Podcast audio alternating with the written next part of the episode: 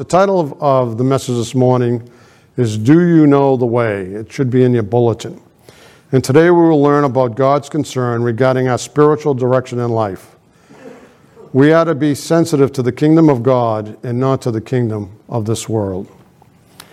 So this morning's primary Bible passage is taken from the Gospel of John, chapter 14, verses 1 through 7. So if you could read along with me. Let not your hearts be troubled. Believe in God, believe also in me. In my Father's house are many rooms. If it were not so, would I have told you that I go to prepare a place for you? And if I go and prepare a place for you, I will come again and will take you to myself, that where I am, you may be also.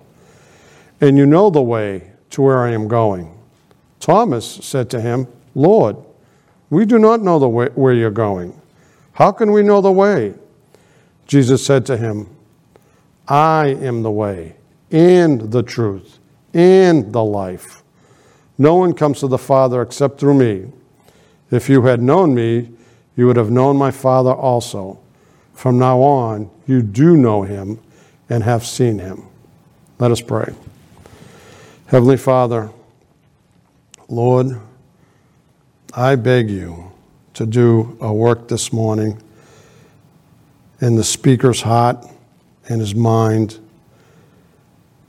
his expression, his tone, Lord.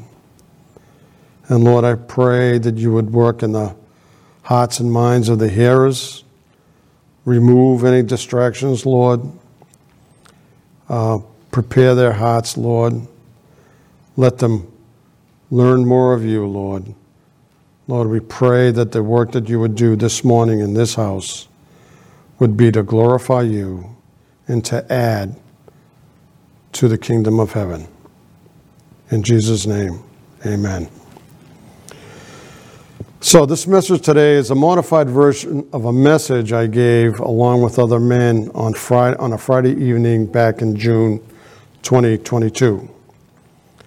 So, over the years, our lives, we may have read, listened, and watched culture, culture portray various approaches to the possible directions we may take in life, whether in literature, in music, or in film. And I want to use some examples of those for illustration. So in 1865, Lewis Carroll wrote Alice in Wonderland. And there is a quote customarily attributed to the dialogue between a Cheshire Cat and a girl named Alice. The story does not state that the, does not state the quote verbatim, but it does encapsulate the cat's overall response to Alice's question. When she asks, I wonder which, where I ought to go.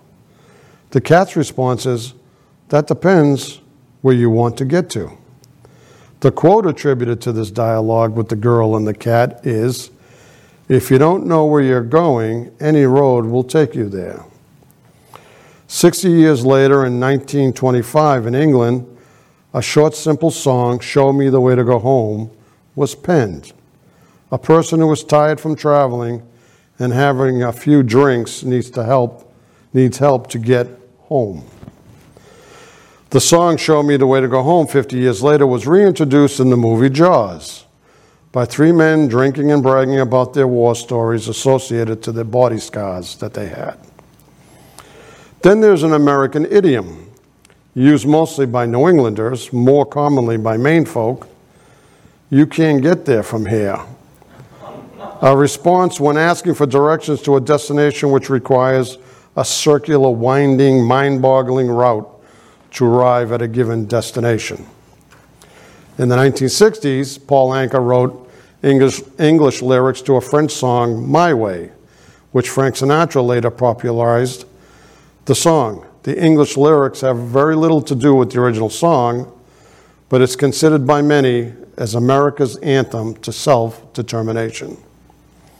In the 1990s, a group named Fastball had a song, The Way, which was loosely based on the tale of a real life elderly couple who were both dealing with serious mental issues. They left their family, the cares of the world, and set out on the road. The singer in the song questions the overall wisdom of them making such a move without ever knowing the way the couple set out on.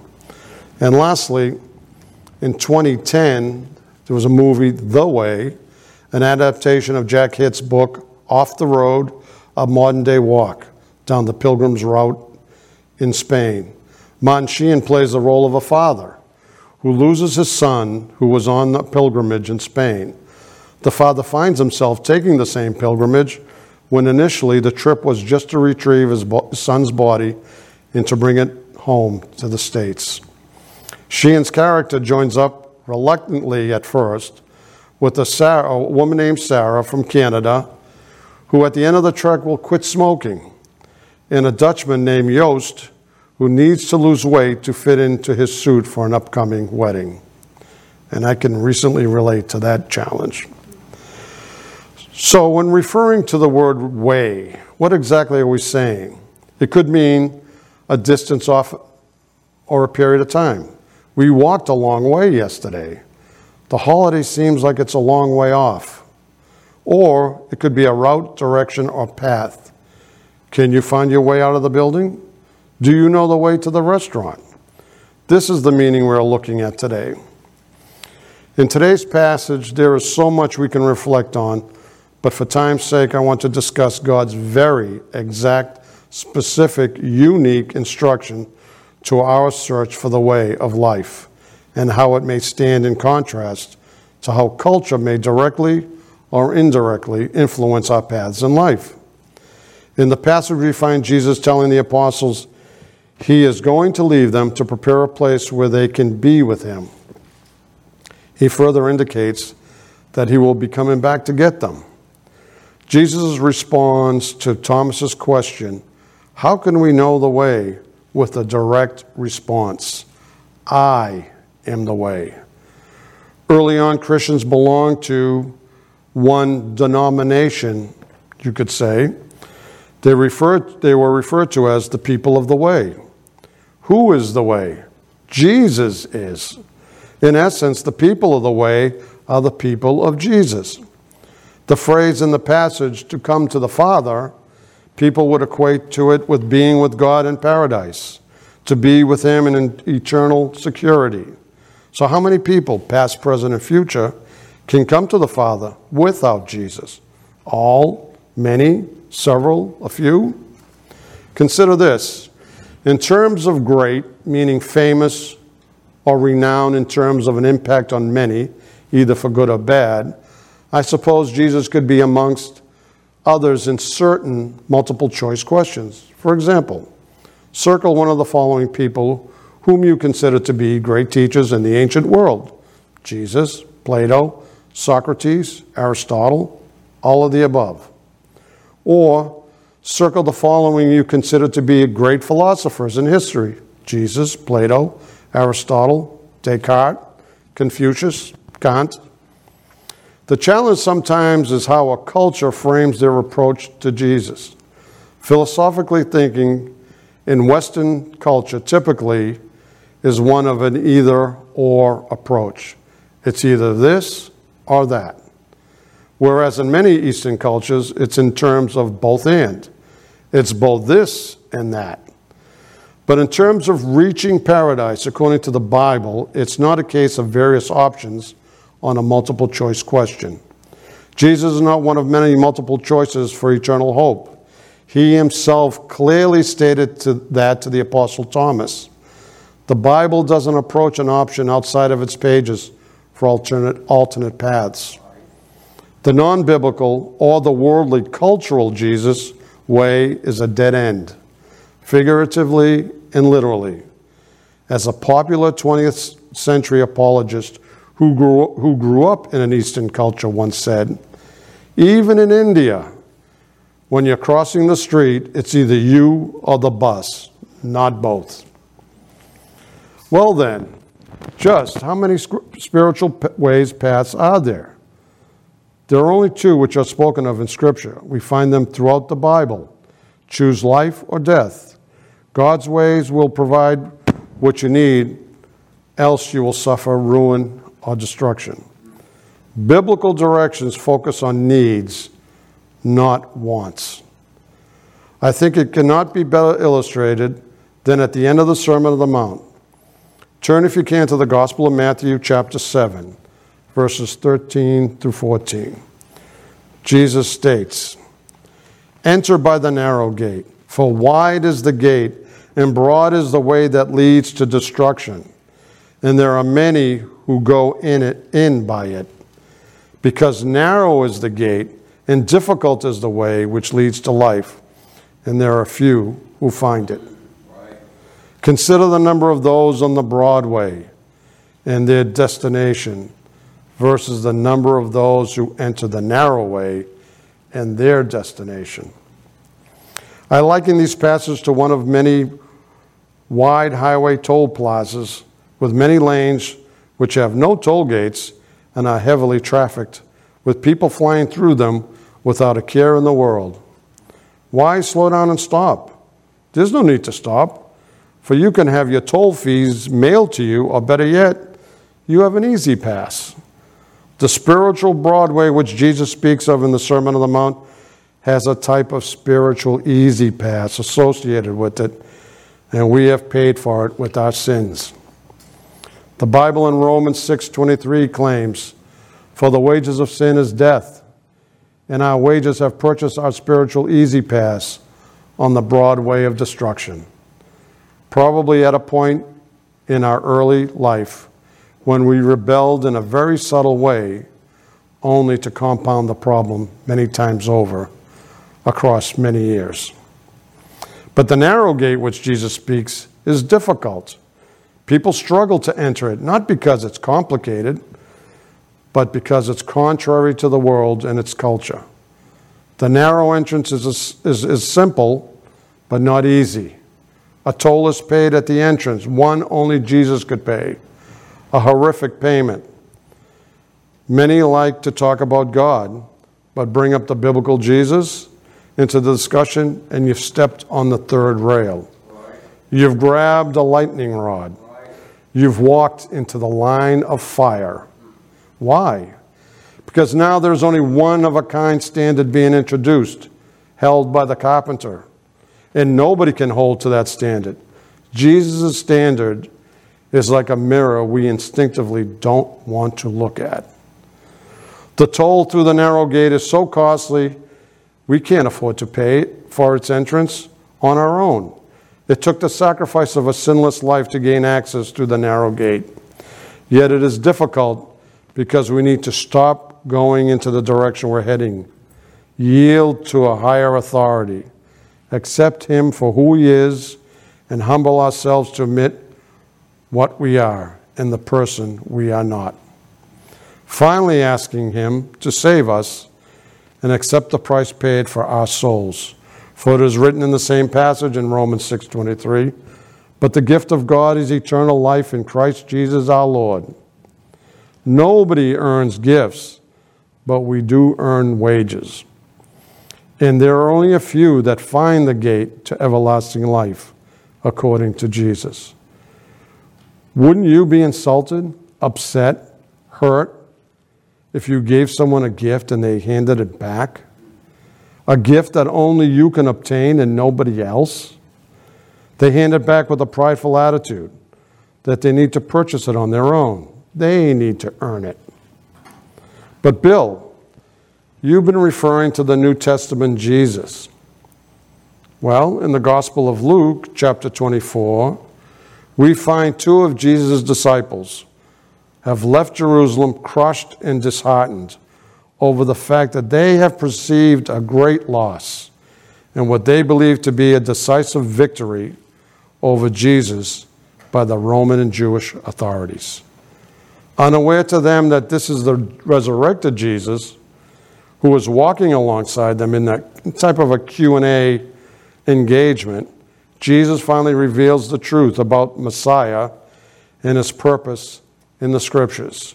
In verse 27, we read, In beginning at Moses and all the prophets, he, Jesus, expounded to them in all the scriptures the things concerning himself. These scriptures which Jesus points to do not include the New Testament. When it comes to Jesus, it's not just a New Testament thing, it's a whole Bible thing, from the beginning of Genesis to the end of Revelation. Jesus not only claimed he was the way, but he also claimed to be truth and life. The apostles in Acts 13, verse 3, are no longer timid, cowardly, deniers in the absence of Jesus. We read, Now when they, the religious rulers of the people and elders, saw the boldness of Peter and John and perceived that they were uneducated, common men, they were astonished and they recognized that they had been with Jesus. Being with Jesus was more than just an occasional holy huddle or a one and done pilgrimage. It was a committed daily walk with Him, one that allowed them to know Him. Since the apostles knew Jesus intimately, they could trust in the claim of Him being truth and life, regardless of the consequences. Pastor Tim last week spoke, uh, spoke from Psalm 91:14 of having confidence in God to shelter his people. He is the supreme provider and refuge. In Psalm 9, verse 10, the psalmist claims, And those who know your name put their trust in you. For you, O Lord, have not forsaken those who seek you. Are we going to be like Alice and take the advice from somebody like the Cheshire cat? who slips in and out of, out of place with a smile which leaves you very suspicious. Just like people who don't know Jesus are self serving and really don't have our best interests in mind.